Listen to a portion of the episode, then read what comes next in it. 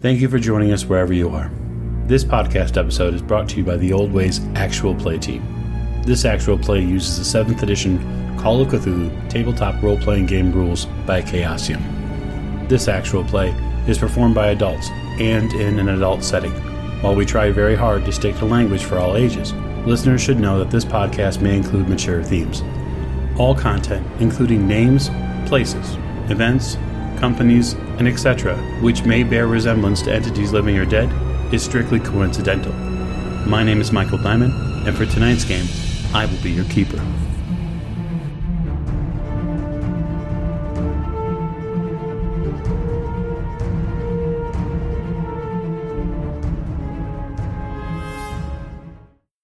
Previously on the Old Ways definite podcast. sense that Blackwell's been a bit disturbed by his time following this cult of the bloody tongue. Within the rest of the text, as your initial read goes through that day, you become a bit more disturbed. And you see the fabrics that you're surrounded by on the bed and on the pillowcase seem to kind of deteriorate in front of your eyes you realize that Blackwell's not just making an analogy about the way the West looks at religion, but he's making an analogy about about the way the West looks at life in general. When the basic and most important part of humanity is this quest for knowledge. And it's this truth that you're going to have to find. Welcome back, everyone, to another episode of the Old Days Podcast. I am your keeper, Keeper Michael, and I want to welcome you back into another session of the Old Ways Podcast does Masks of Nyarlathotep. And we're going to start with introductions. Uh, to my right, Tiffany playing Maeve O'Shea. Miss O'Shea. Uh, you awake in a strange place. Some of your last moments, some of your last uh, bits of consciousness, uh, where you were surrounded by flames, maybe, or uh, strange uh, markings and symbols. You heard echoes and sounds, voices, maybe, uh, and all you remember was uh, at this point, as you're still waking back up, um, you still smell uh, a cinder some sort of burned material. You don't know if it's on you or on your clothes. You you're you're clothed, uh, which for a moment, for a flash, seems odd to you Mm-hmm. uh, because these weren't the clothes you remember wearing,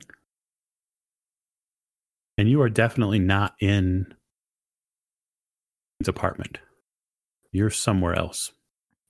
Okay. Am I like in a bed? Am I on a couch? You are uh, laying on a bed, a bed that's made. You haven't been put under the covers or anything. Uh, your head is resting on a average pillow, and beyond that, the walls have very limited art on them. Uh, they're just it's just simple paint. There's a, you know, a painted sill and window nearby. You see a couple of uh, um, just a, you see a, a couple of other items in this room that you're in. There's a there's a definite door. It's not far, uh, and you see a place to hang up clothes, uh, like a rack on the nearby wall. Uh, there's a small desk and a chair. I will get out of bed. Um, if I look, is there a window for me to look out? There is a window. Yep, it's uh, just on the other side of the bed. Actually, you'd get up out of the bed and then kind of go around the front or the foot of the bed, and you'd head towards the window. I'm going to look out the window. Am I still in Kansas? Okay. Just kidding. New York. uh, no, you are not. Um, the buildings here are far, far shorter.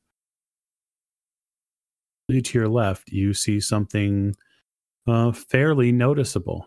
Uh, you see uh, a college quad. In fact, you know that quad. That's the quad at Miskatonic University. Okay. and you see the Miskatonic River in the distance, two or three streets down, and the docks that run along the Miskatonic River. Okay. Uh, I'm gonna take a moment to gather myself. Uh, maybe uh, leave the room and look for a place to get like a drink of water or something, so I can think about this. Well, there's a wa- there's a wash basin. There's a pitcher of water in the room. Um, there's a glass. There's, I mean, if you're thirsty, there's stuff right in the room. You wouldn't have to leave. okay. Um, so you you take your glass of water and kind of sit on the side of the on just on the side of the bed, and you hear the springs kind of give a bit underneath you. Doesn't seem like this is the most uh, up to date. Uh, you know, it's a it's a far cry from Miss Lane's apartment, but that said, it's much quieter. The walls are far less busy. Uh, and as you take that first drink of water, you have an overwhelming sense that the last few moments before you fall asleep, before you fell asleep, you don't remember. Okay. So you don't, something's not right. You remember reading that book, Africa's Dark Sects. You remember going into it and plumbing through all of the journals of his, of, of the time spent uh, around the cult of the Bloody Tongue and observing them and scouting them. And after that, your mind wanders. You can't find a specific place. Do I even still have that book? It, well, your satchel of things is not but two feet, two or three feet away. I guess I'll look. It's in there. The books are in there. All your traveling books that you would normally take with you are there. Okay. Yeah, it, it seems to be all with you. Strange. I guess I'll see where everybody else is. If they're in outside this room, like I don't know if this is like our other place where we had a common area or if I'm going to walk out into a hallway. sure. You kind of gather yourself a little bit. Are you taking any of your things or are you leaving them in here? No, I'm going to take my satchel in case I need something or to store something or stash. Ooh, is the mask still in it? Everything that you, nothing with your satchel has been removed or changed. Okay. If the mask is still in it, I think I'm going to hide that under the bed. Okay. You take out the uh, mask with the uh, adorned mummified human tongue and kind of find a spot for it under the bed. Because I don't think that's something I want to be just toting around. I don't blame you. Uh, it is every time you touch this thing, you it's a little unnerving.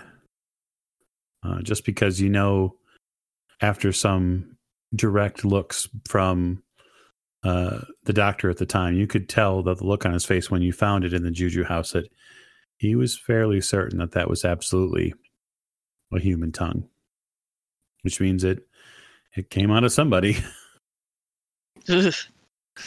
Uh, uh, so you find a, a spot to kind of tuck it away there, and then you open the door, hmm which opens to a hallway. And looking left and right, it's pretty simple to ascertain that you're in a place where there are many rooms. So it must be some sort of hotel or some sort of flop house or something like that. Okay. I guess I will um try and find a front desk. Pick a direction in the hallway and start walking until I find an elevator or stairs. Yep. You find an elevator not too far. Uh, you actually see that you're on the fourth floor, Okay. and you take you take the elevator down. Um, it was relatively speaking for you when you looked out the window. It was uh, it was mid morning, so it was bright enough to see the river. Uh, you head Okay. down and see the, the you see a front desk. You see a small sitting area nearby. do I see any of my compatriots? You do not. I'm going to ask the person at the front desk uh, what room Dr. Tottenbach is in. Oh, um, he, the person behind the desk, kind of uh, closes his uh, copy of the Arkham Gazette. Oh, I, I apologize, miss. I didn't see you had come down. Um, the Dr. Tottenbach, you say? Uh, he Yes. checked in right next to you uh, and the rest of your uh, group. Okay. Good to know. Uh, has he left for the day? Yes, the uh, the group of them left over over an hour ago, but it looked like uh, maybe towards the college. Yeah, I believe that's where we we were discussed going next. Thank you. Mm-hmm. You So, um, oh, uh, was there a phone in my room, or would I have to use it at the front desk? there was not a phone in your room. You would have to use it at the front desk. Okay. Um, oh, excuse me. One more thing. Mhm. Can I uh use your phone? Oh, of course, ma'am. He uh, kind of guides you around the side uh, of the hall there, where the office and the uh, common area are, and you see a, a phone. And he picks up the and taps the metal uh, handle part to raise the operator. Uh, can I? He looks at you and says, uh, "Who are you trying to reach?" Uh, Professor Cross at the university. Oh, sure. Uh, he puts the receiver to his ear and speaks uh, after a few moments. Uh, yes, uh, could I have the university, please? And then he uh, turns the receiver to you. Uh, there you are, ma'am. Thank you. Thank you. He kind of leaves you to it. After a couple of moments, you hear a few clicks on the line, and then eventually you hear uh, Miskatonic University. Um, hi. I was wondering if uh, Professor Cross was available. Cross. Um, memory serves and schedule serves correct, ma'am. He's got a class this morning. Okay. Uh, till what time? Mm, he should be out of that by noon. Can I take a message for him? Um, yes. Can you tell him that uh, Maeve called and I may stop by? Of course, ma'am. Thank you. Thank you. Then I'll hang up. And um, what time is it now? As you look at the uh, regulator clock that's here in the common area, it looks like it's about ten thirty-five. Okay. Um, then I will uh, go visit my mother since I'm here. Okay. And I'll Uh, wait for everybody to come back to the hotel. You know, How how are you planning on getting to uh, Arkham Sanatorium? The ta- taxi or yeah, I'll probably just take a taxi. so so you go outside uh, of the hotel and you take a look around uh after a few moments you realize there I have to call a car, right? there, there don't appear to be any taxis here in Yeah. arkham I should have remembered that from last time. it's, it's not that fancy of a place right. It's not that big either. not really no um Uh, yeah. I guess I will uh go back in into the front desk. okay And like, the person will be like, I'm sorry, I totally forgot my bearings. Uh, can I get a car? oh of course man where were you planning on heading Uh, to the sanitarium. I see. He uh he tries very hard not to do a double take when you mentioned the sanitarium. Of course. I mean, everybody goes there, don't they? It's a common occurrence. Eventually. Uh, he consults a a book for a moment and then goes and lifts the receiver and has a short conversation. Uh, I have I have a gentleman coming. It might be uh, ten or fifteen minutes. Okay, thank you. Then I will uh, sit in the sitting area and keep an eye out for the car. You do so. Time passes relatively quickly enough. You do uh, have a few uh, things to read if necessary in, in your book. Although uh, you you begin to get a little hungry as you're sitting there, um, just because you realize it's probably been a little bit of time since you've eaten. Probably. Oh. Do I remember if there was there's probably no places near the sanitarium, is there? Not directly, no, but there are some places, uh, maybe not near it, but there are places that you could go, like in uh, any of the merchant areas and stuff like that, that you'd, you'd be able to get a meal down by, uh, you know, closer towards the river in the merchant district. So you, you might be able to have the driver take you there so you could at least get something to eat. Yeah, I'll ask the driver to stop somewhere so we can so I can eat Right. and maybe grab a sandwich for my mom or something. Okay. The driver arrives. Uh, he walks in and looks and says, Ma'am, uh, I'm here to pick you up. Thank you. Um, would you mind on the way if we stopped um someplace so I can uh, pick up a few sandwiches? Oh, not at all. I know just the place. Thank you. He helps you get into the back seat of a his vehicle, just a pretty common streetcar at that point. And uh, he says, "There's a place here, uh, not too far from here, three or four blocks over, that's got a pretty good sample of what you were looking for. Okay. We uh, we go there all the time. Well, then I'm sure it'll be perfect. Oh, absolutely.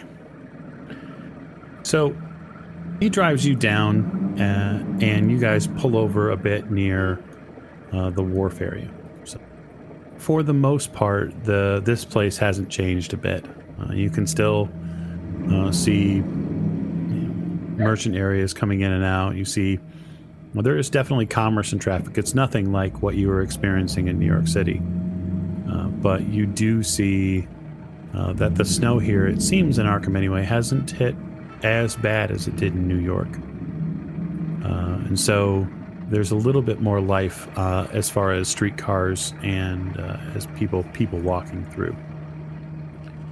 Uh, across the water, you can see the train yards, uh, and uh, just uh, just in front of that, just in front of the train yards, you see a couple of idle cars. Um, the location that he takes you to is hmm, a little bit more than just a common deli. It seems like there's a couple places to sit down here. It also appears, anyway, uh, that uh, they already have some guests. It looks like the lunch here hour here starts a little bit earlier than uh, you were expecting. Okay. So you step into line. Um, folks here are quiet. Um, the hustle and the bustle of New York City behind, and you kind of feel like Arkham feels a little colder. Not just temperature wise, but people wise. Get up to the counter, and you see on the chalkboard behind there's a list of prepared sandwiches that they offer, uh, whether it be hot or cold. I I just want to order two cold sandwiches to go, whatever they have. Yeah, uh, well, you pretty much have your choice of whether it be uh, ham or uh, turkey or pastrami, stuff like pretty pretty staple uh, deli meats. Yeah, we'll get two turkeys. Okay. So, standing in line, and uh, there's a couple people in front of you. You see a gentleman in the slicked back hair, kind of thinning at the temples. He's got a, a mustache and what looks like a somewhat heavy five o'clock shadow. Uh, he sticks out a little bit to you, well, if only because uh, there's not a whole lot of people here, men that are wearing beards. Uh, it seems most of most of the guys that you've come into here uh, or seen walking your way, most of them have uh, are are fairly clean shaven. Mm-hmm. He seems to be eyeballing you. As he's paying for his sandwiches, he's a couple people ahead of you. Uh, he seems to give you a longer stare. I'm just gonna look at him oddly. he pays for his sandwiches and then as he finishes up and walks off the line and kind of back out towards the door he almost gives you it almost feels like he's giving you a wide berth like he's trying to actively avoid you like physically Okay. you grab your sandwiches and uh, you exit bell cafe Mm-hmm. and head back to the car Yep. I will get in and head on to the sanitarium. So he takes you across the river, uh, back down past Independence Square, and you head towards kind of the not outskirts of town, but uh, on the edge of town. And you pull up in front of Arkham Sanitarium. The driver tells you uh, that the ride is going to be uh, a quarter but that they're happy to put it on the hotel bill if that's what you prefer. Nope, that's fine. I will give him a dollar. Oh well. He uh smiles. Well, I I appreciate that. Thank you, miss. Thank you. Take the short walk from the street uh, through the gates uh, up to Arkham Sanitarium. Uh, the outside hasn't changed terribly much. Uh, it still has the same uh, inner fence line made of brick and wrought iron. Uh, you still see several overgrown trees in the property. Some, obviously, they're all bereft of flowers and leaves at this point because it's January. Uh, the path has been somewhat shoveled, uh, and there's definitely a stiff breeze that rolls from right to left as you make your way up to the front door. Okay. Then, yeah, I'm going to walk in to the front desk. Yeah, you walk in. There's a front desk on your left. You see uh, a man behind the the desk itself, and then you see a uh, what's some sort of orderly or something like that near the right, which is uh, who's standing in front of uh, a pair of double doors that lead deeper into the hospital. Hi, um, I'm Maeve O'Shea. I'm here to see Leah. Mm. See the uh, gentleman look at the book. Let me see. Uh, one moment. He picks up a, a phone. Me ring the doctor. Has something changed? No, no, no. We just we always advise the staff when relatives arrive. Okay. He uh, places a book with a pen on it near the front of the desk for you. Go ahead and sign in for me, please. I'll sign in. While I'm looking at it, can I quickly like scan to see if she's had any other visitors? Um, absolutely. So, what I would like you to do is go ahead and give me a spot hidden roll. Because it's, uh, you're kind of going to have to sort of do it on the sly just because it appears to be a success. Woohoo! uh, so, you quickly give the book a good once over. And what you see is that your mother currently, in the past two weeks, has not had any outside visitors. That's about how far you get back. You get about two weeks back Okay. uh, without having to say, oops, I'm sorry, I didn't know where I was going. Yeah. Uh, you also, with the success on Spot Hidden, also don't see uh, Christopher's name on the book either. Not in the past two weeks. Hmm. Okay. The gentleman in front of you, uh, behind the desk, uh, sets the receiver down. Uh, the doctor will be here shortly. Okay. A few minutes pass, and you see uh, a white coat come out. The uh, doctor, you've you and he have had a discussion before in his office. Doctor Getz, you hmm uh, see him exit the door. Um, Miss O'Shea, it's good to see you again. Hello, doctor. How are you? Um, I'm all right. Yeah. Hopefully, the nasty weather they brewed up outside isn't uh, getting to you. This is nothing compared to where we were just at. Oh, Uh, New York was pretty, pretty terrible. really? I'm sorry to hear that. All the way back to Arkham's. Your mother, I assume? Yeah. Well, come on and I'll uh, give you an update before uh, you go to see her. Okay. He uh, opens the door, and the you see that the uh, the orderly that it was standing by the door opens the double doors for him, and then kind of allows you through. And then when you enter the space beyond, it looks like it's just a common area uh, that has a couple hallways, one left, one right, and you hear the door behind you shut, and then you hear it lock.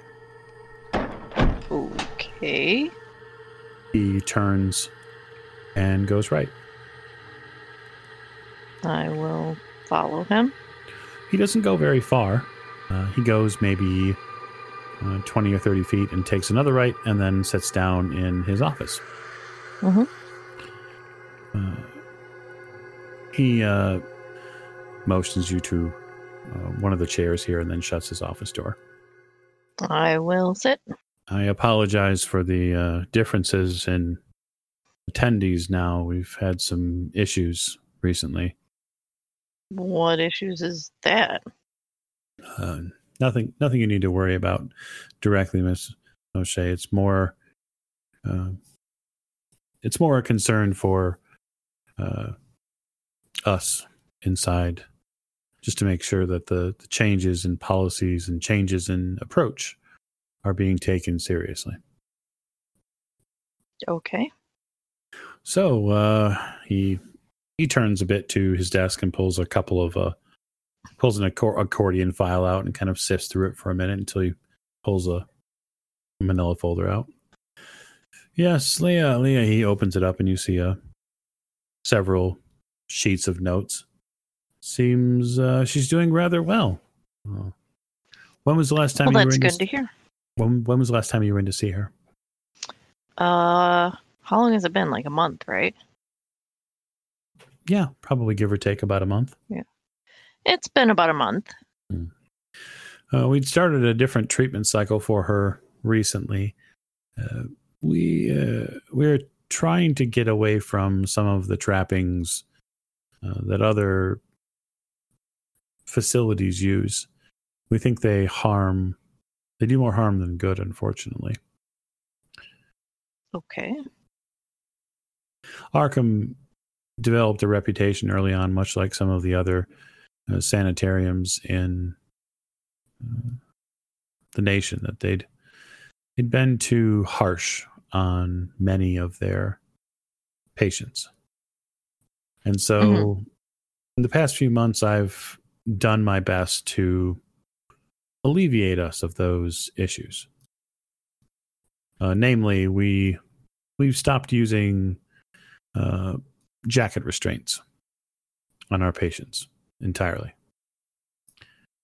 And we've gone to more medicinal um, regimens rather than uh, some of the more, um, let's just say, uh, barbaric techniques that are used in other places. Sounds promising. Well, it's just there's questions in the community about whether shock treatment is really valid. And while many uh, many doctors feel it's still viable, I disagree. And so I've gone ahead and changed some of the things at Arkham forever. But she's shown a a, a definite improvement. She's actually speaking. Um, when was the last time Professor Cross came to visit? Oh, uh, Cross, he's in and out, but he's not working directly with patients here anymore. Um, I mean, in the sense that I I understand that you were that you'd had him coming in to check on her, and while we appreciate it, uh, Professor Cross's his unique talents are better suited in other directions. Hmm. Okay. So, if you'd like, you can uh, pop up and see your mother if you'd like. Yes, very much so. Uh, I brought her a sandwich today. Oh, good. Uh, we do appreciate when when loved ones stop in. It's always nice to have something specific. Uh, we have found that, well, quite frankly, we've we've found that um, those who are still in recovery are they tend to latch on to uh, physical objects. So it's even as something as small as a sandwich is good. He stands up and I figured she'd appreciate it. ah, yes, of, of course, of course. He stands up and motions to the door itself. I will get up. We've moved your mother onto a uh, uh, into a, a room here on the main floor. It's a little easier for everyone to get to, and uh, we think that she prefers it. Uh, she had mentioned a couple of times in the past few months that well, the place that we had had her on the second floor there, she kept mentioning something about something outside the window. Did she talk to you about that? Yeah, a little bit. Well, the location she has now has a, a window that faces a different location. It faces the uh, east side of the property. So hopefully she gets a little bit more in the way of morning sunshine. Has she not mentioned things outside of her window anymore? Well, not to me. Um, that with the treatment and the new medicine that we're using on most of the patients here, uh, we're hoping that her improvement will spread to others. Okay. You gather your things, and he escorts you out of the office. He kind of gives you the uh, directionals to head down to see your mom. I will head in that direction. You head down, and an orderly kind of uh, makes eye contact with uh, the doctor behind you, and then he uh, the orderly kind of gestures you down uh, a separate hallway. She should be right in here for you. Thank you.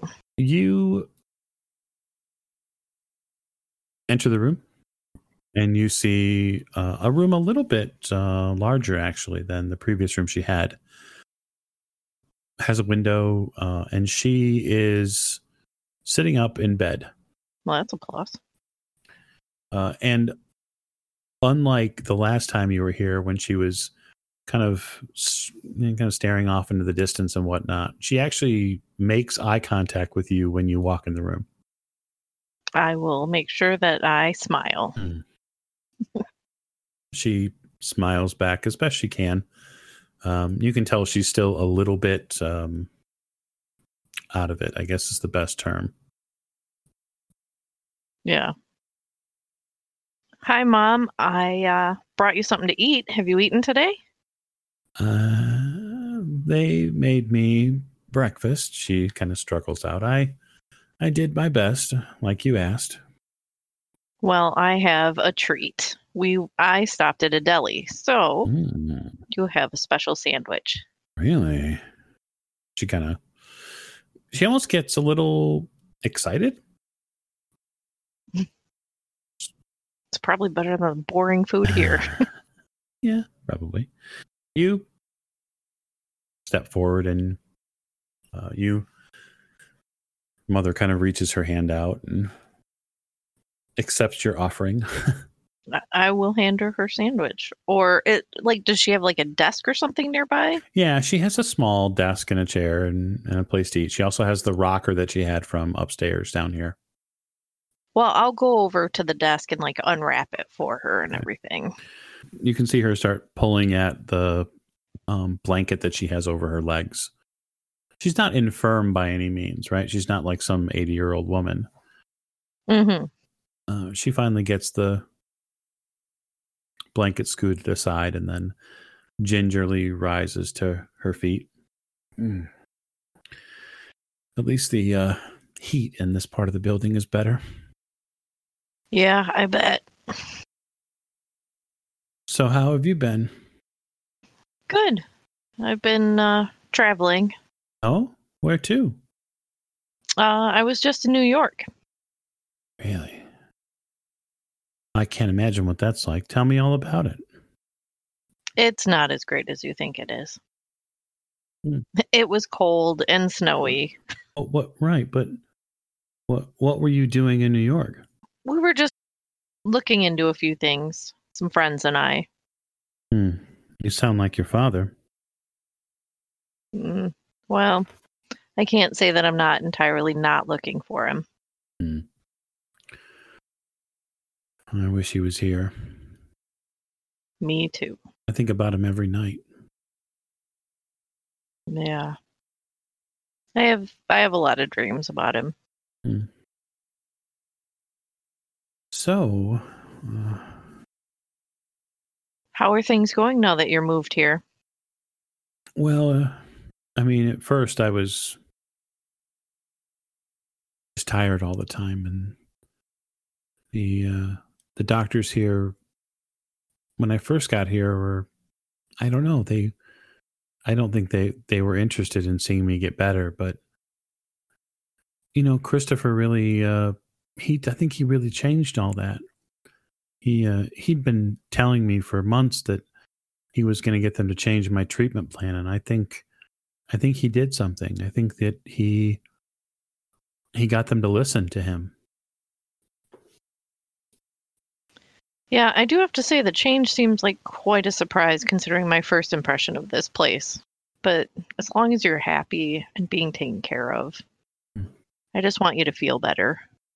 I, th- I do too. I just some days are better than others.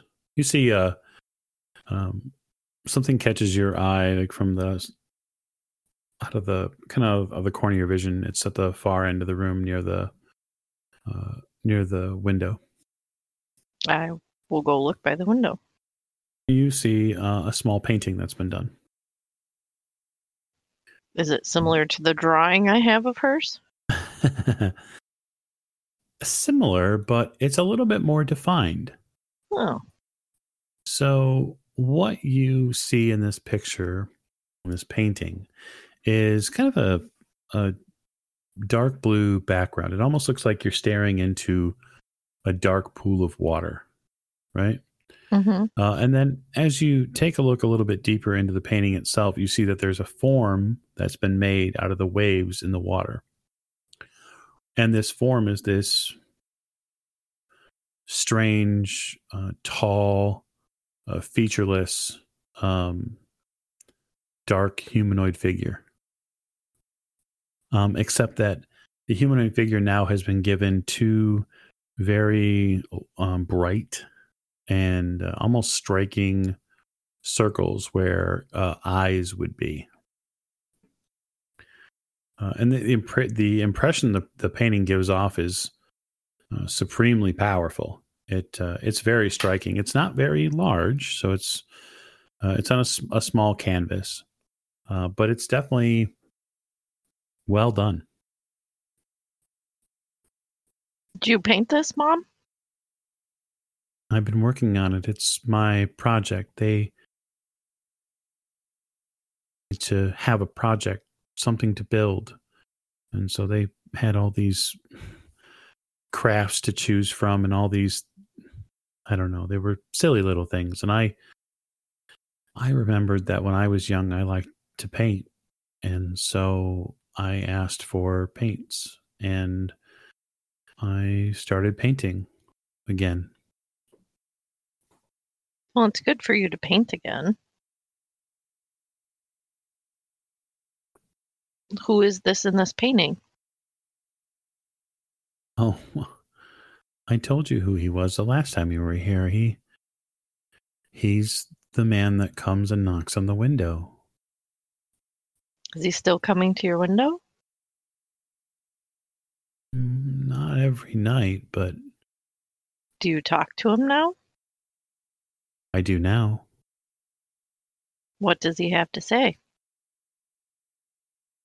He's not very talkative, but he's a very good listener. Oh. Well, it's good to have somebody that'll listen to you and to all your troubles. I hope one day you get to meet him. Sure. Maybe one day I'll see him.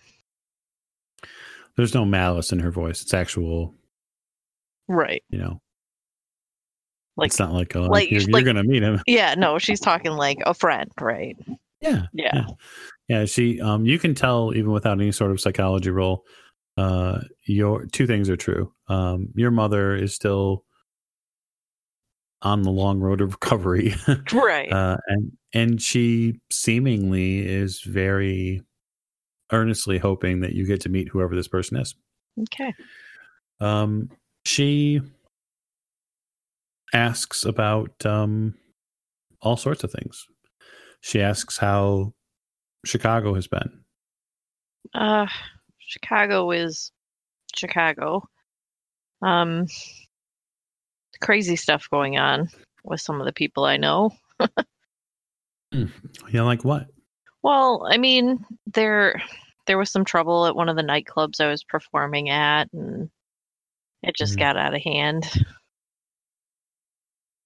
Really? Yeah, but everything's okay. Oh, good, good. They uh, nightclubs are a dangerous place for you. What was that? She says night nightclubs are a dangerous place for you. Yes, they are. Anymore, they are. I don't know, but I don't know what else I'm going to do. Right now, I'm just busy. We went to New York to meet up with a friend that we had Mhm. talked to when we were still in Chicago. So, you know, we decided to come here too because I needed to see you. Good. Well, sit with me a while, unless you're busy. No, I'm not busy. Good. You sit with your mom for part of the day, honestly. Uh, she has not been this lucid and connected, at least in your mind, for a long time. Yeah, which is a relief. Uh, she definitely has. She's definitely either turned a corner or she has. Something has changed in her uh, where she isn't as um, manic as she might have been Mhm. at one point. Um, but she does trail off now and again. She does lose her way in conversation. She does get distracted. It's not probably until a good, I don't know, three or four o'clock that she shows you a note uh, that's been sitting like in her desk drawer. She uh, pulls a note out of the drawer and says, "You should, uh, you should read this. I think, I think uh, Christopher would have wanted you to read this." Okay, I'll look at it. you unfold the note uh, and it says that the college has him kind of pushed into a pretty important project working with uh, the hospital here the uh, sanitarium here uh, he in the letter apologizes for not being able to see her as much uh, he enjoys their talks and it's it's not formal but it's kind of semi-formal. It seems that christopher and your mother have gotten to kind of a first name friendship. Hmm um, which is a you know in this era is maybe a little bit um, less formal than you would expect. Right. but they seem to have some sort of genuine friendship uh, he mentioned that he's spoken with the the staff about her treatment program this letter is dated like a month ago Okay. and he's mentioned to this, the staff that uh, sending uh, a separate food plan for her because he doesn't like the food plan that they have or the food that they're serving her. hmm Uh, and then he's asked for a music player to be sent to her room. I'll look for the music player. Yeah, it's in the corner. It's over there. Uh, so opposite the painting, there's a small uh, and not very sophisticated, but there's a music player. Okay. Well, what kind of they what kind of food are they feeding you now? Oh, uh, it's mostly fruits and vegetables. Um, I get just a little bit of fish, but for the most part, I don't. Um, they have this uh, nearby farm that uh, tends to pull up a lot of potatoes and whatnot, and I, uh, they never did agree with my stomach. Mm. Okay. Christopher changed all that. Well, I'm glad. Glad he's looking out for you. There's a knock at the door. I'll go to the door.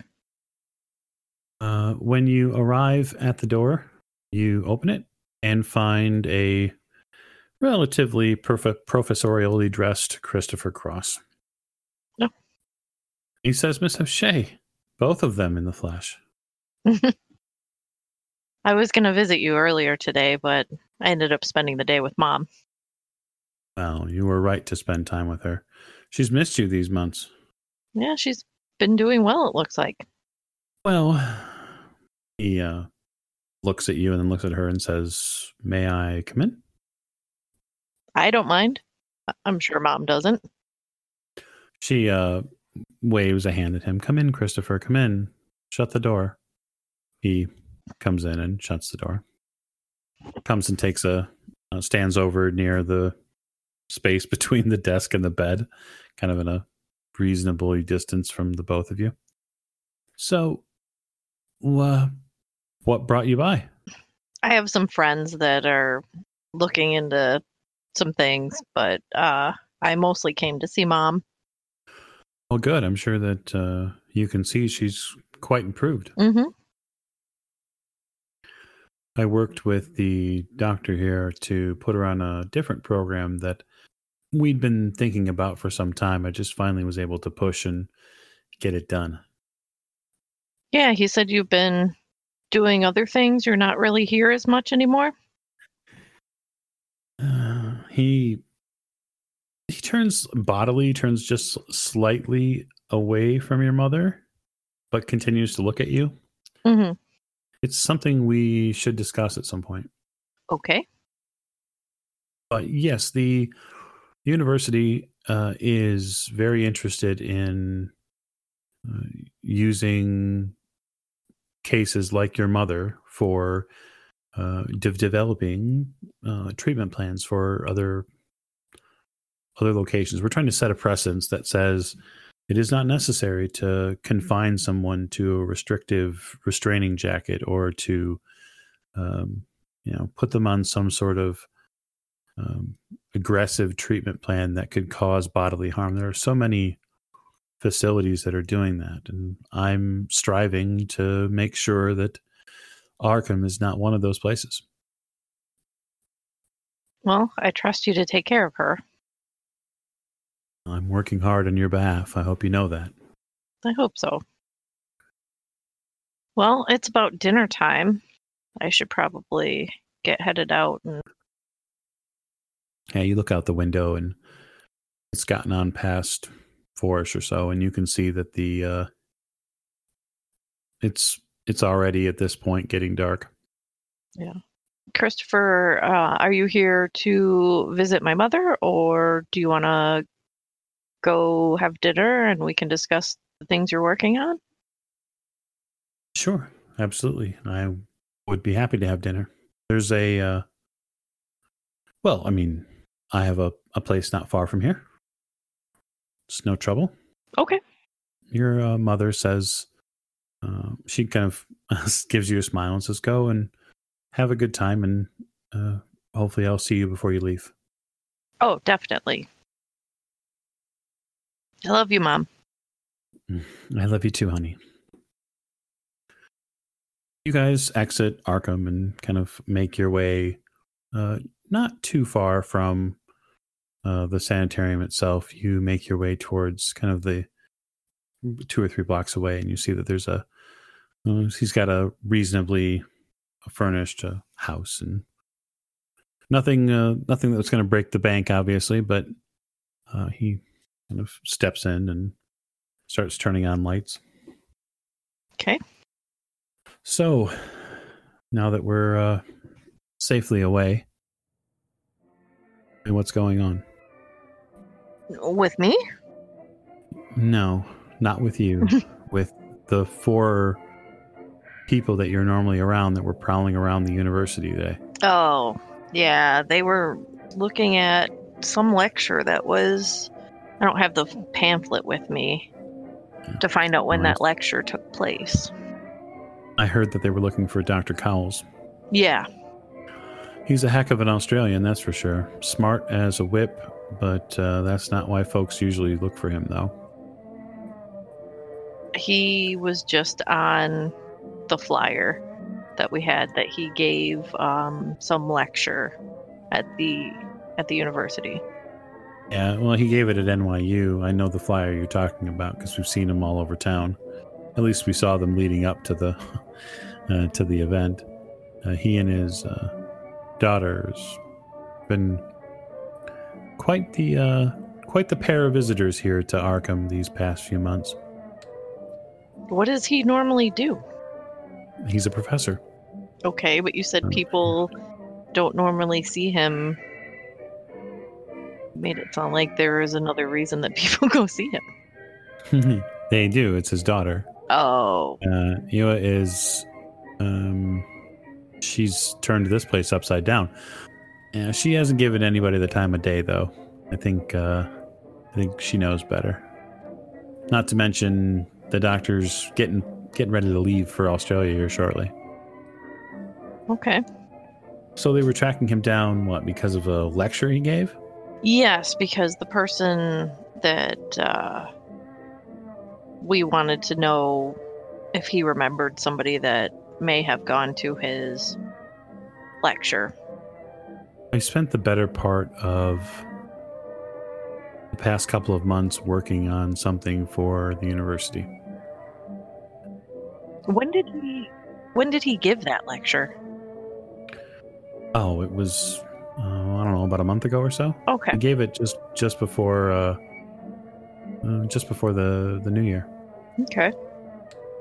over uh, Schuler Hall at New York University, and it was um, what he's he's a aficionado on uh, Polynesia and Southwest Pacific. Basically, it's a, it was a speech about uh, or it was a lecture about Aboriginals and and uh, how cults work Mm-hmm. it's crazy bat stories. But it's not the strangest story that I've heard recently, that's for sure. Oh, what have you heard recently? Yeah, so he kind of begins to set some of the food that he has out, and you see that uh, he he's already kind of bopped into the kitchen and started up the fryer so that we can cook dinner. Why don't you do me a favor, Miss O'Shea? Why don't you tell me who Dr. James Pierce is? Well, I met him the last time I was here. But you met him before that, right? Um, yes. First time I met Dr. Pierce was in Chicago in um, early March of last year. Early March last year. Yeah, I, I find it interesting. Why? It's because he's become a bit of a staple around here ever since the last time I saw you here. That's strange because when I met him here, I went to his office, but then when I went back to his office, it seemed like he had left. Yeah, well, I've come to find out that uh, Dr. Pierce seems to do these disappearing acts all over the place. So um, he sets down a what looks like a bottle of wine. He looks up at you. What? It's legal. I didn't I didn't buy it. Home consumption is perfectly okay. I'm not selling it. I'm well within the law. Yes. Would you like some? Uh, yes, please. Uh, he pours you a glass. So I did a little background work on Dr. Pierce.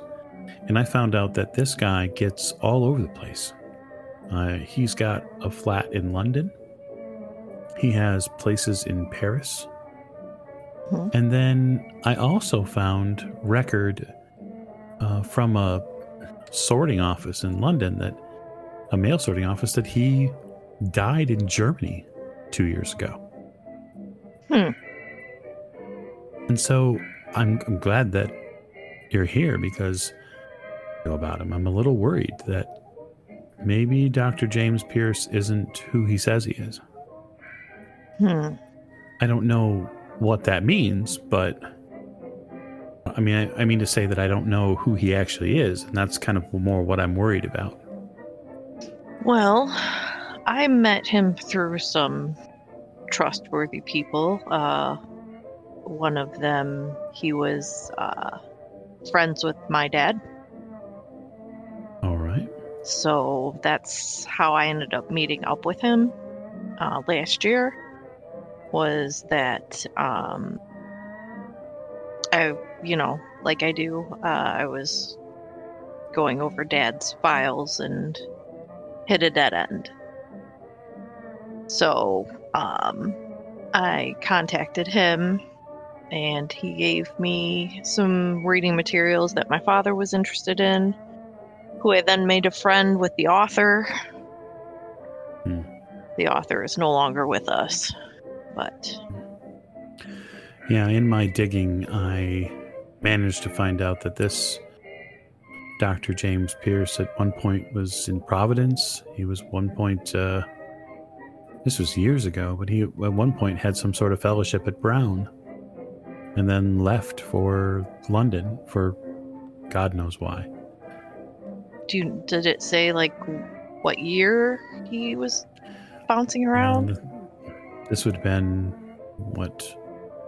Uh, just after the war, uh, 18, 19, something like that.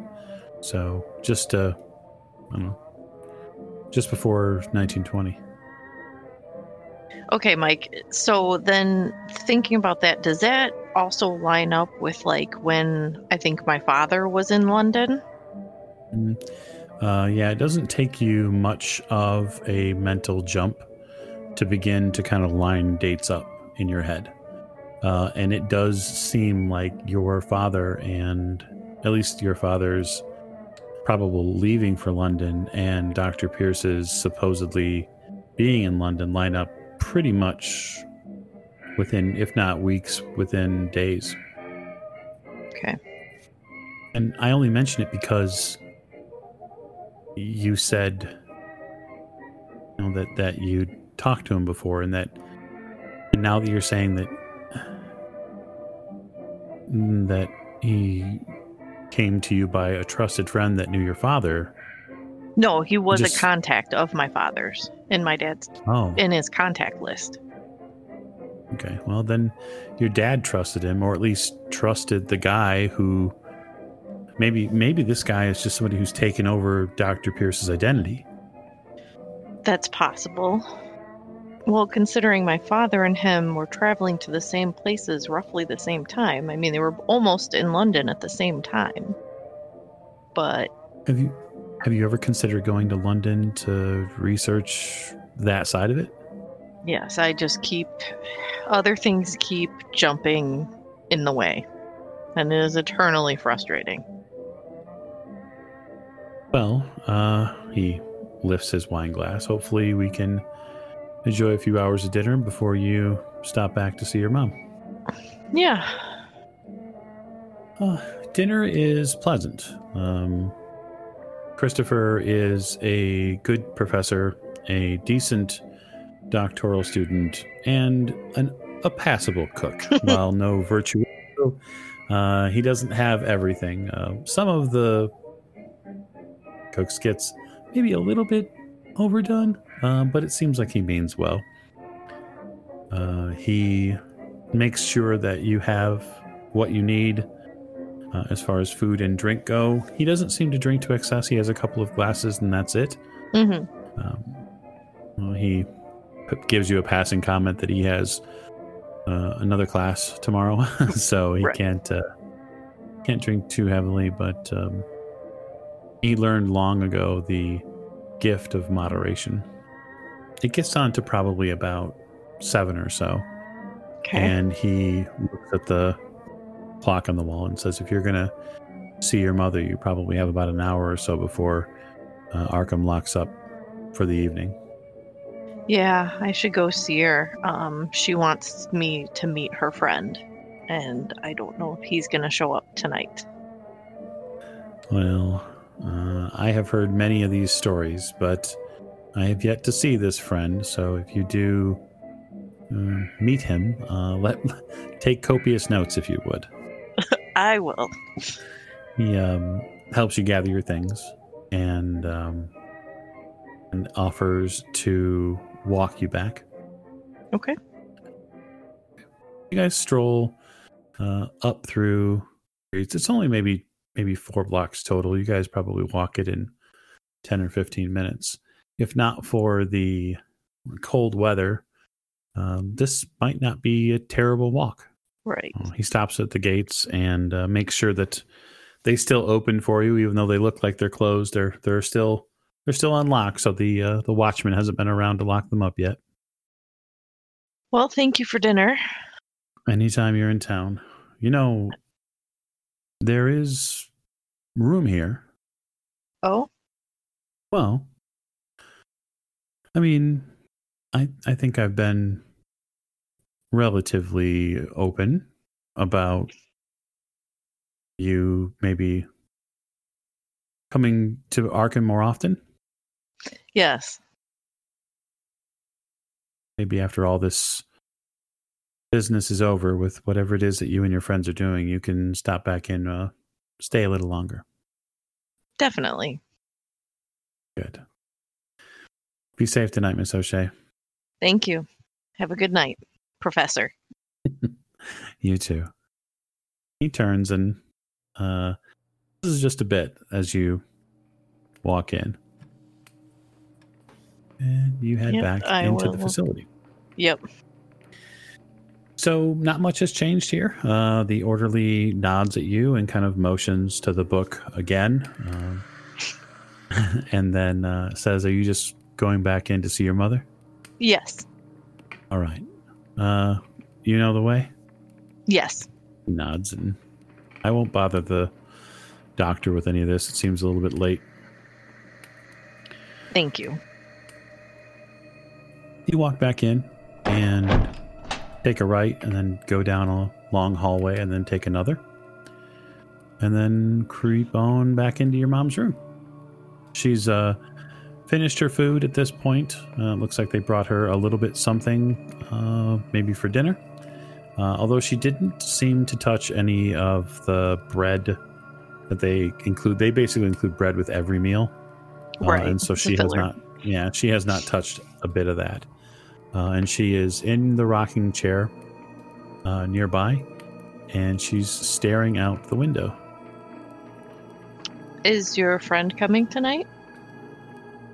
She kind of snaps to attention oh uh, i was just uh, i was just thinking about him honey come here sit with me on the bed maybe you'll get a chance to meet him I will sit down.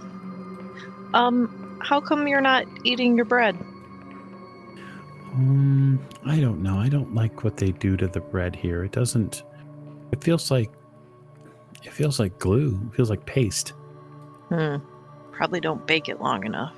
Hmm. Honestly, I think I could teach these folks here a thing or two about baking. I bet you could. You um, sit, get near the the bed with her, and you look out the window. You see the you can see out the window. The glass is relatively thick. Uh, the bars on the windows are a, a little strange, strangely obscuring. hmm Um, but you see the edge of the stone wall that kind of walls off the sanitarium. And then just over and above that, you see a few overhanging trees in the, you know, whatever dim lights that are left. And you begin to hear a lack of something. You were sitting next to your mother just for a few beats and she's staring out the window and you realize that she's not breathing. I'll look over at her. She's holding her breath. And you can tell she's holding her breath because she's kind of clenched down on her lips. Uh, I will study out the window more. Go ahead and give me a spot hidden roll. Okay. No, that is a big fat failure. 95 out of 68. Okay. You look out the window and kind of search and search and search and search. At first, you can't really tell what she's looking at. Um, and the landscape outside, uh, since you were here last several hours ago, seems to have gotten uh, quite a bit darker. It's now getting on to seven fifteen, and while you don't have a clock in the room, uh, it's January and in the Northeast, and so it is definitely dark. Right. Uh, and it's at that point that all the lights go out in the room. I like reach for my mother's hand. Uh, you reach for your mother's hand. She's in the rocking chair there, staring out the window with you.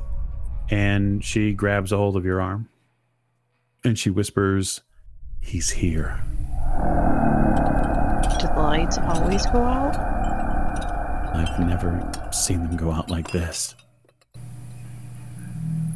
Where is he at? Can't you see him? He's right out the window.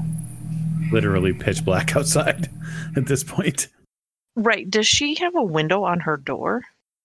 Uh, she does not have a window on her door. Okay. Okay. Do I see light coming in from underneath her door? Like tiny crack, you know what I'm talking about? Like I'm just wondering if it's just this room that is out of lights or You actually don't see any light immediately. Uh, you start hearing all sorts of things from the hallway, though. You hear shouts and screams and uh, uh, obvious concern. The lights have gone out in Arkham. can I get up and lock her door? I mean, I assume I probably can't lock her door from the inside because you know, of the facility, but I'm still probably instinctively gonna Yeah, you you go to the door, uh, and when you go to the door, uh, you know you notice that there's no hardware to keep it locked from the inside. The glass behind you on that window starts to rattle. I'm gonna turn and look. Probably shouldn't. You turn and look, and you see just the slightest wavering and vibration of that glass. It shimmies back and forth, and it's almost sending strange. Um, it's giving us a strange sonic response or some sort of warble of sound that comes with it. And your mother begins to respond in a very strange way. She almost um begins to she hums she starts humming like a not a song but a note and she almost matches that note Mom, are you talking to him? um between gasps and uh kind of this breathless voice comes out of her and says uh, he's he's here honey. Just open your ears and, and hear his voice. Uh, and it's when she says this there's this additional echoing tone that comes out of her. Uh, and it raises the hair on your arms. And you feel little tiny pinpricks of goose pimples I'm gonna walk up to the window and put my hands on the window.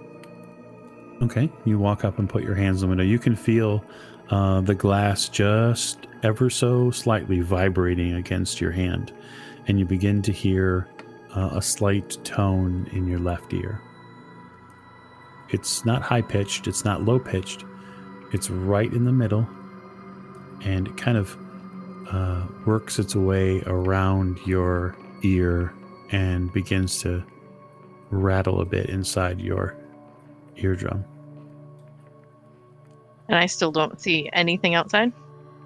Nope. You're gonna make me a power roll though. This one I want to succeed or fail at. Well, I mean, I can't give it Uh, away, but No, you can't. Uh, there we go. Yeah, roll it. Oh, sweet. that is a hard success. Uh, you you put your hand against the glass and you feel something inside of you uh, take root. Like you feel your thighs and your legs kind of almost tense and lock in place. And whatever reverberations that this sound was making inside your eardrum, uh, it evaporates. Okay, is it still vibrating though? Suddenly, the room is silent. Okay. It's still dark though, right? Uh, it, it appears to be, at least in here. You haven't investigated outside this room. I'm gonna crack her door open just a little bit. Only dark outside in that hallway, at least it appears to be. Okay. You are welcome to move if you'd like to open her doorway and go through it. No, I'm gonna go check on my mom. Okay. Yeah, I mean she's not far. She's right next to you, so uh, she seems to be passed out in her in the rocking chair. like sleeping. Um, yeah, she she has gotten a fair bit of sweat on her brow. Um, she seems almost e- exhausted. Okay. Can I shake her? Mom? Wake up. Mhm. She kind of moves back and forth a little bit with her head and says, uh, she just kind of moans a bit. She's out of it. I'm gonna, yeah, I'll open her door all the way and look either way up and down the hallway. Okay. So you open her door up and then you step out. Looking up and down the hallway, uh, you see that there was some sort of lantern that was left on a chair nearby, but the rest of the hallway is super dark. Um, there doesn't seem to be any sort of uh, lighting in here directly. Then I will grab the lantern. Okay. You grab the lantern. Way back out, it's not very far. Mm-hmm. You would just have to take a right and head back towards the door that leads to the main hallway. Okay. Is that what you're going to do?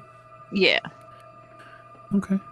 So you walk. You come to that door and you notice that that door is locked. Of course it is. Well, it is a sanitarium. um, do I see anybody on the other side? Is it were they just solid double doors or did they have windows on them? Well, this door is a single door. Um, Oh, okay. And this door does not have a window on it. Okay. Just getting to the door, you can see that it, there's not a whole lot of give to it, but it's definitely strong enough where you could probably pound on it to get someone's attention. Okay. Um, well, with the lantern, I'm gonna go back and check on my mother now that I can see her. Um, your mom has seemingly by the by the time you get back in there, uh, she's fallen asleep. She seems to be out of it completely. And she's in the rocking chair, right? Yeah, she's in the rocking chair. It's not, probably not the most comfortable place for her to sleep. You probably could get her into the bed. Yeah, I'm gonna Um, try and get her to maybe wake up a little bit to get out of bed or to get into bed. She does not wake. Okay. Well, then I guess uh, I'm gonna carry slash drag her a little bit.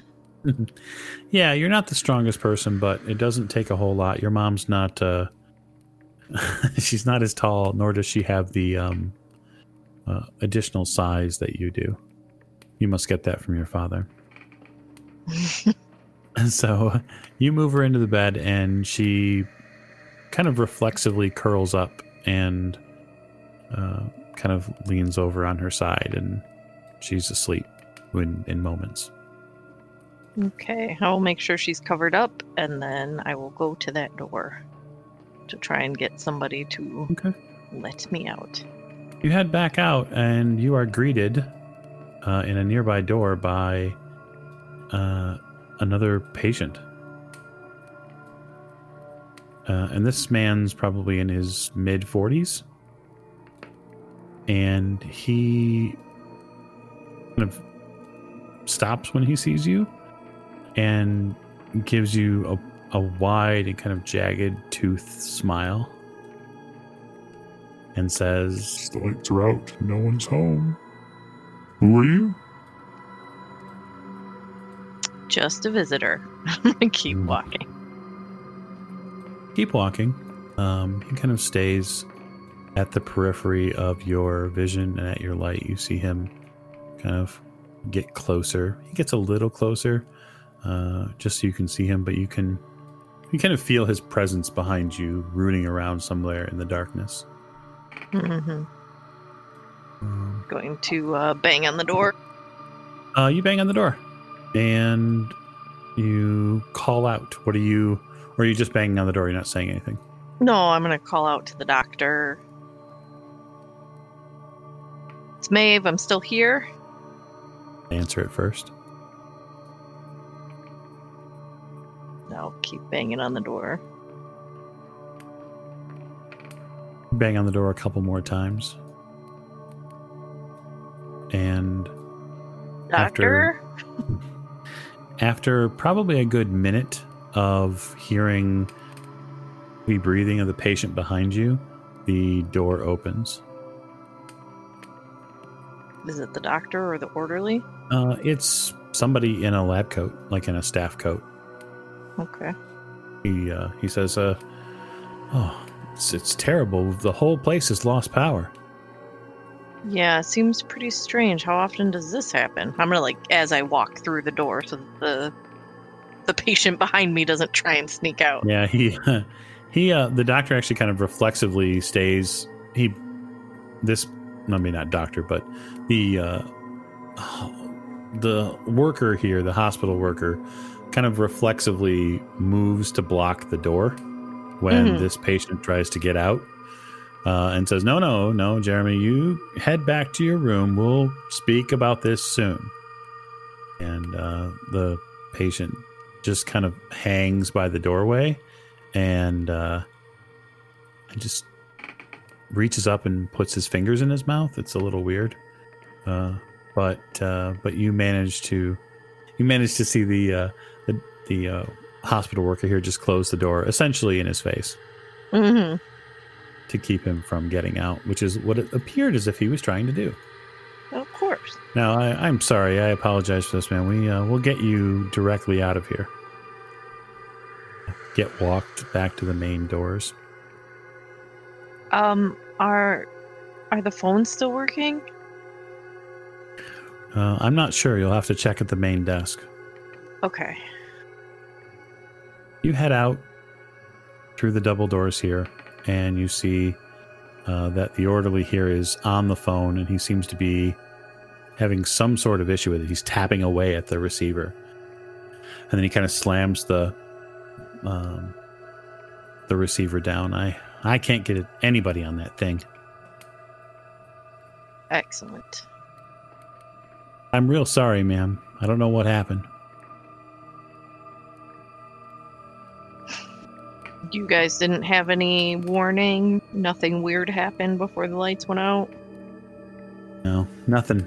Nothing that I. I mean, uh, I heard somebody say something about uh, some sort of screaming in the other room, but I don't. I can't remember if that was before or after. It was after. Hmm. It was by my mother's room. sounded like there was a lot of commotion going on. Well, I'm, I'm sure we'll get everything sorted out. Uh, we've got enough uh, lanterns and flashlights to go around now. We'll get them passed out. Why don't you uh, go ahead and, and take your leave of us, and we'll uh, we'll make sure your mother stays okay. Okay. Uh all right then. I guess uh I will then be uh walking back to Christopher's place. you take your leave, head back out onto the street. You see that there are a couple of streets here. Just as you look out uh, beyond the gates, you see there are a couple of streets here that are dark. Oh, so it's almost like it's like a block or so that went out. It seems that way. Why don't you give me uh, another spot hidden roll? Sounds like there's a skill I need to raise. well, you did get uh, a success on spot hidden, so we can check that box. You got that your first one. I already did. Yeah. There you go. Did it? Oh, failed. 72 out of 68. Okay. Your spot hidden's not bad. 68's not that bad. Mm-mm. So you, uh, yeah, it just seems like it's a power outage. Uh, but it's hard to not rem- it's hard to forget the feeling of the glass and the sound in your ear and your own kind of bodily response to it. Um, Mhm. whatever whatever it was it wasn't a power outage. But it's hard to say what it was Strange things are afoot, but I am by myself. So I'm going to do what's safest for me. it's not a bad idea so you're walking back to christopher's Yeah. okay you get back there you figure it's been you know in total it's probably been i don't know what between the two walks it's probably been maybe 10 15 minutes hmm you see that uh there's still a light on inside I will uh, knock on his door. A few moments later, the door opens. Oh, uh, Miss O'Shea, uh, I'm sorry. Can I help you? I'm sorry to bother you, but there's been a power outage at the sanitarium, and I had no way to call a car to get back to my hotel. Of course, of course. Come in. Come in. I will go in. Shuts the door and just uh, take a seat. What um, would you like me to call you a car? Uh, yes, please. I'm sure that my uh, compatriots are probably wondering where I'm at. He uh, steps around into the kitchen and picks up the, his phone. And a minute or so later, comes back in. Okay, uh, they should be by shortly, just to take you back to the hotel. Thank you. I would be lying if I said that I wasn't happy that you were here. I'm just glad you live so close. Yeah, yeah. No, I guess it works out, right? I I get the uh, opportunity to live close to a sanitarium, but uh, you know the university pays for the house, so that helps. yes. So, did you, other than the power going out, did anything? I don't know if you would necessarily believe me if I told you anything that happened. I'm sure it's just a simple power outage. Hmm. Well, that in and of itself sounds like a story. Uh, my mother claimed he visited before the power went out. Okay. Uh, was there any evidence of a person? Not that I saw. Okay. And then she said he was here, and then the lights went out and the windows rattled. Hmm. It could have been a coincidence. It could have been, you know, yeah, I don't know. But she's sleeping now. She seems to have passed out from all the commotion. Probably just a coincidence. It's it seems to me that uh, maybe you're maybe for all we know the sanitarium has been suffering from power outages. Yeah. So what I asked one of the workers, and he said no. But what do you think they would tell me the truth? You're an outsider and you've you've got a uh, relative as a patient there. I'm sure they don't want to spook you. Mm-hmm. Listen, it's probably nothing. It's probably simply a matter of uh, things cycling down and uh, the power going out at night. It's not unheard of in this area.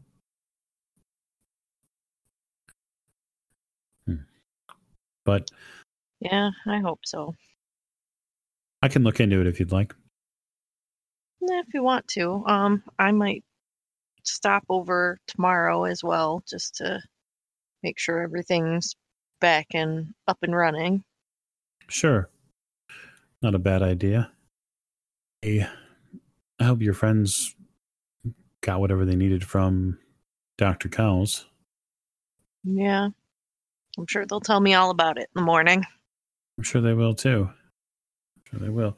You know, I I have to wonder if the university is aware of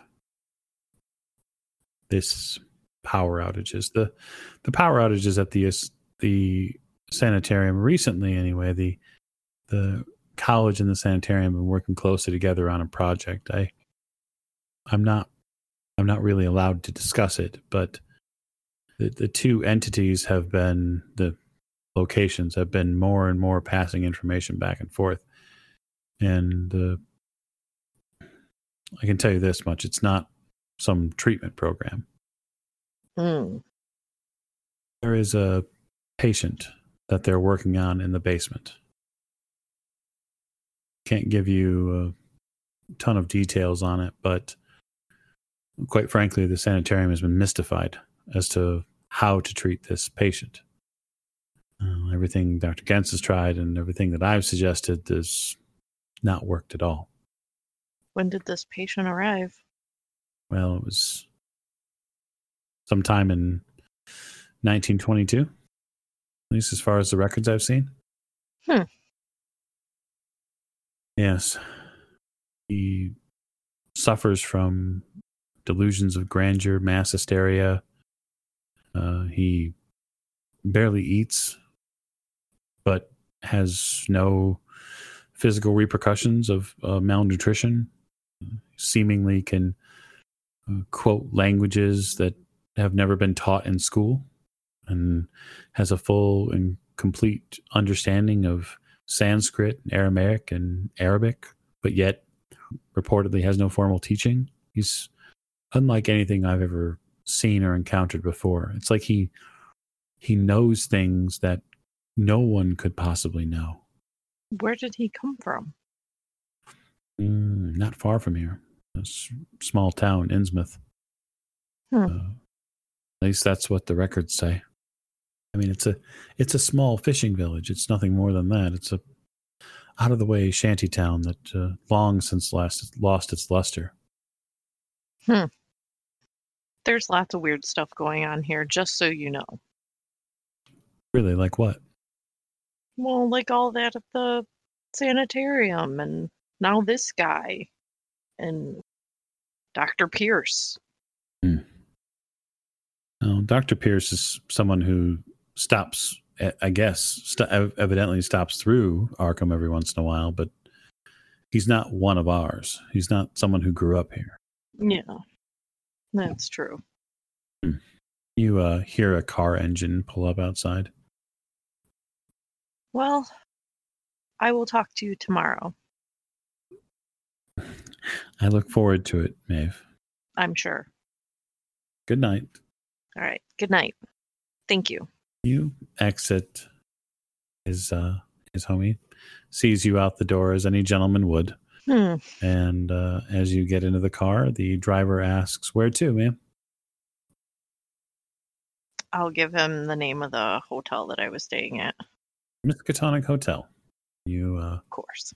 begin to well it's that's actually what it's called uh, you uh, drive across one of the long bridges and i'm going to have you give me one final spot hidden roll Watch me fail this one too.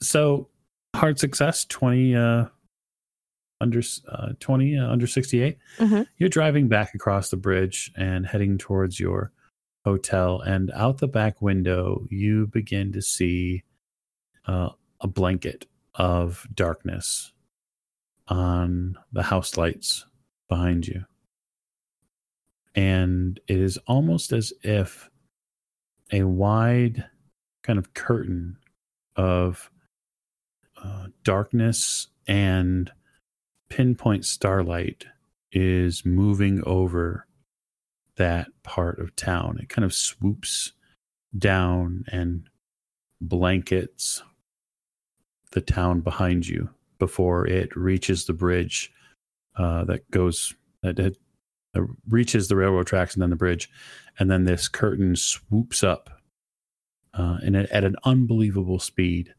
and uh, and then you begin to see lights again on that side of town. Everybody's gonna believe I'm totally insane, which I am. But You are not totally insane, Miss O'Shea. All right. So I want to thank you all for listening and sharing the evening experience with us. Uh, we hope you are staying healthy and safe, and we will see you next week.